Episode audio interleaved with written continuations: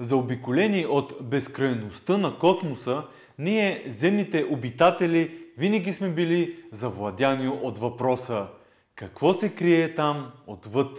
От древните цивилизации, които са се опитвали да разберат движението на звездите и планетите, до съвременните астрофизици, които се стремят да разкрият тайните на черните дубки и тъмната материя. Човечеството е в постоянен космически поход към познанието. Но кои са най-фундаменталните открития на съвременната наука за космоса и Вселената? Преди да продължим, ще ви помоля да се абонирате за канала ни в YouTube и да последвате страницата ни за повече подробни образователни видеа.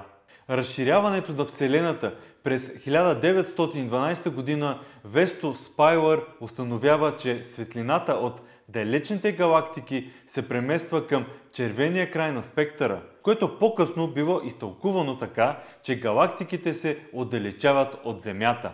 А през 1922 година Александър Фридман, решавайки уравненията на Айнштайн за полето, открива, че теоретично доказателство, че Вселената може да се разширява.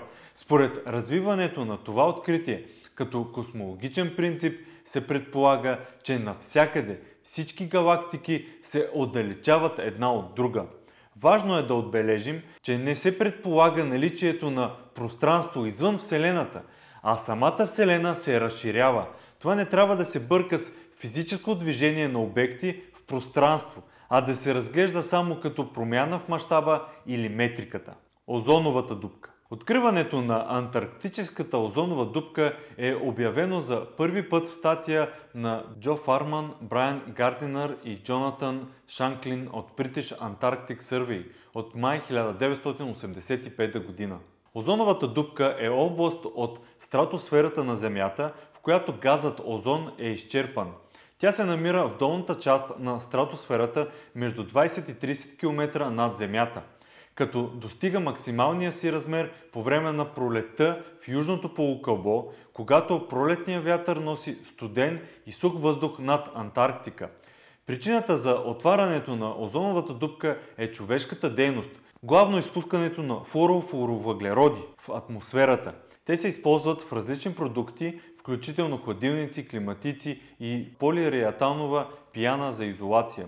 Когато тези вещества достигнат стратосферата, те се разпадат под въздействието на слънчевата светлина, освобождавайки хлорни атоми, които реагират с озоновите молекули и в резултат ги унищожават. Озоновата дупка има редица негативни последици за човешкото здраве и околната среда. Повишеното излагане на ултравиолетова радиация от Слънцето може да причини рак на кожата, катаракта и потискане на имунната система. Тази радиация може също така да увреди растенията и фотопланктона, които са в основата на морската хранителна верига. Реликтовото лъчение – Реликтовото излъчване, известно още като космическо микровълново фоново лъчение, е открито през 1964 година от американските радиоастрономи Хобърт Уилсън и Арно Пензиас. Те използват радиотелескоп в Bell Labs в Хомдел, Нью Джерси, за да изучават радиовълни от космоса, когато забелязват слаб равномерен фонов шум – Отначало те не могат да обяснят шума, но след като изключват всички други възможни източници, установяват, че това всъщност е от реликтово лъчение. Смята се, че реликтовото лъчение е остатъчна радиация от големия взрив. Експлозията създава Вселената.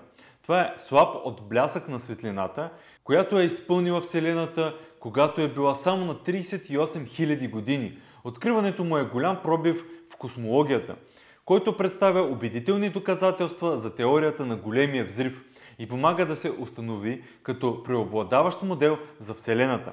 Чрез него също така учените измерват възрастта, скоростта на разширение и състава на Вселената. Черните дубки.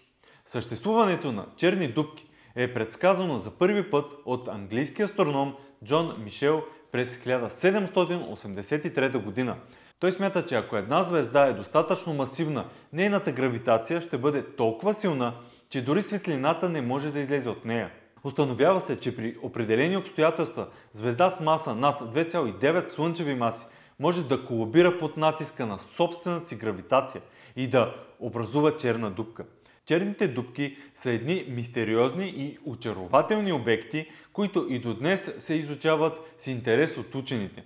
Ние научаваме все повече за тях през цялото време и те продължават да предизвикват нашето въображение и разбирането ни за Вселената. Екзопланети. Първите екзопланети, т.е. планети извън нашата Слънчева система, са открити в началото на 90-те години на 20 век. Има два основни метода за откриване на екзопланети. Първите е методът на преминаването или транзитният метод. Разчита на факта, че планетите, минаващи пред своята звезда, периодично ще причиняват леко затъмняване на светлината над звездата. Вторият е методът на радиалната скорост, който разчита на факта, че планетата, обикаляща около звезда, ще накара светлината, идваща от звездата, да се движи леко напред-назад. Към януари 2023 година има над 5000 потвърдени екзопланети. По-голяма част от тези екзопланети са открити чрез транзитния метод. Откриването на екзопланети революционаризира нашето разбиране за Вселената. Сега е ясно, че планетите са често срещани около звездите и с другите звездни системи и галактики и че нашата Слънчева система не е уникална. Откриването на екзопланети също така увеличава значително възможността живота да съществува и на други места в космоса. Квантовата механика и теорията на относителността Квантовата механика е въведена в началото на 20 век с работата на Макс Планк през 1900 година. Той изучава излъчването на черно тяло и открива, че може да обясни експерименталните данни само ако приеме, че енергията се излъчва в дискретни пакети или кванти. Други учени като Алберт Айнштайн, Нилс Бор и Ервин Шродингер доразвиват квантовата механика през следващите години. Те показват, че тя е необходима за обяснение на широк спектър от явления, включително поведението на атомите и молекулите, структурата на твърдите тела и работата на лазерите. Теорията на относителността е въведена в началото на 20 век, като се започне с работата на Алберт Айнштайн през 1905 година, която довежда до две теории – специална и обща теория на относителността.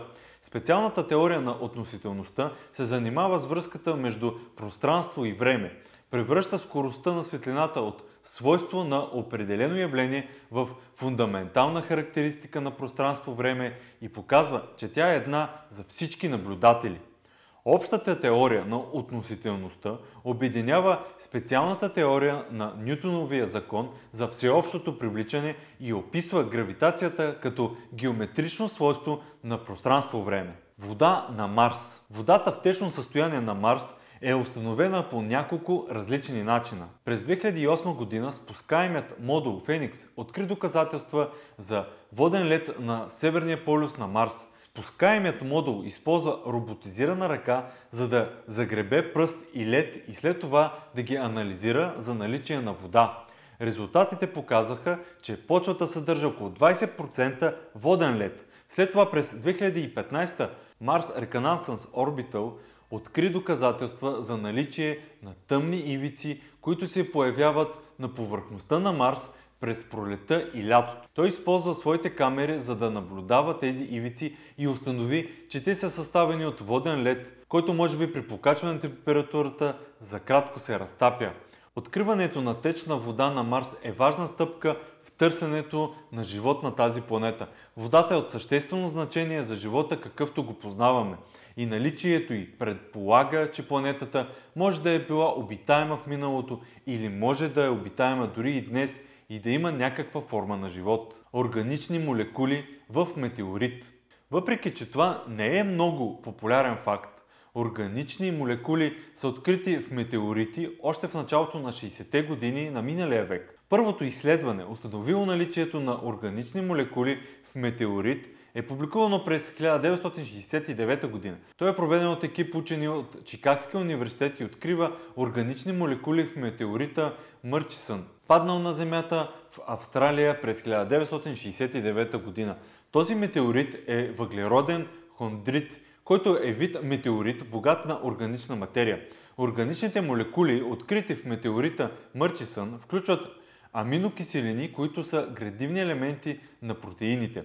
По-късно други изследвания откриват органични молекули в други метеорити, включително метеорита Мъри, паднал в Кентъки през 1950 година и метеорита Тагиш Лайк, който пада в Канада през 2000 година. Органичните молекули, открити в метеоритите, са подобни на органичните молекули, съдържащи се в живите организми на Земята. Това предполага, че градивните елементи на живота може да са били принесени някъде от космоса с метеорит паднал на Земята преди милиарди години. Разбира се, наличието на органични молекули не означава непременно, че върху метеорита или тялото, от което то произхожда, е съществувал живот.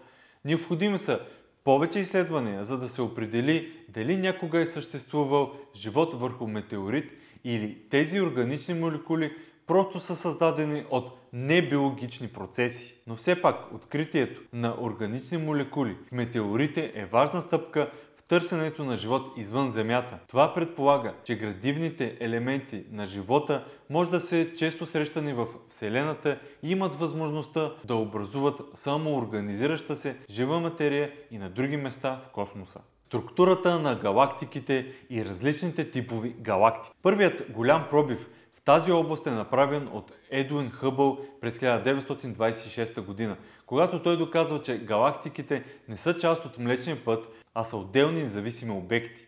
Хъбъл също така разработва схема за класификация на галактиките, която се използва и до днес. Тази класификационна схема разделя галактиките на три основни типа – спирални, елиптични и неправилни галактики. Смята се, че структурата на галактиките се определя от количеството тъмна материя в галактиката. Мистериозна субстанция, която не излъчва светлина, но съставлява около 85% от материята в Вселената. Тъмната материя и тъмната енергия. Тъмната материя и тъмната енергия не са открити в традиционния смисъл на думата, тъй като не са наблюдавани директно. По-скоро Тяхното съществуване е изведено от поведението на видимата материя в Вселената. Тъмната материя е предложена за първи път от Фриц Цвики през 1933 г., който изучава клъстера Кома, група от галактики, които се държат заедно от гравитацията. Той установява, че галактиките се движат твърде бързо за количеството видима материя в клъстера. Това предполага, че трябва да има някаква невидима материя, наречена условно от него тъмна материя, която осигурява допълнителна гравитация. Тъмната енергия е предложена за първи път през 90-те години на 20 век, когато астрономите установяват, че разширяването на Вселената се ускорява. Това е неочаквано, тъй като се смята, че гравитацията забавя разширяването на Вселената. Единственият начин да се обясни ускоряването е да се постулира съществуването на мистериозна сила, която разделичава галактиките. Тази сила бива наречена тъмна енергия, въпреки че съвременната наука не разполага с уреди, които могат да ги доловят Съществуването на тъмната материя и тъмната енергия е потвърдено косвено от много различни наблюдения. Това са определени особености кривите на въртене на галактиките и гравитационните лещи и светлината от далечни галактики и космическо микровълново фоново лъчение. Природата на тъмната материя и тъмната енергия обаче все още си остават пълна загадка за нас. Вижте повече на наука БГ или линка в описанието. Всеки ден публикуваме нещо ново в света на науката в mynauka.bg. Знаете ли, че ние издаваме всяка година над 15 броя в PDF, свързани с науката в България и света. Част от броевете, които издаваме, са абсолютно безплатни и може да бъдат изтеглени от наука.bg. Следвайте линка в описанието и вижте повече за самото списание – Абонамента ви дава достъп до абсолютно всички броеве, които сме издали до момента.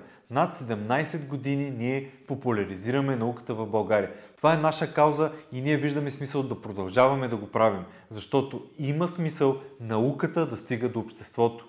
Всичко това, което се случва около нас е наука. Вижте повече на наука.bg. С съдействието на фотосинтезис – Каквото и да искате да снимате в фотосинтезис, ще намерите всичко необходимо с огромен избор от фото и видеотехника.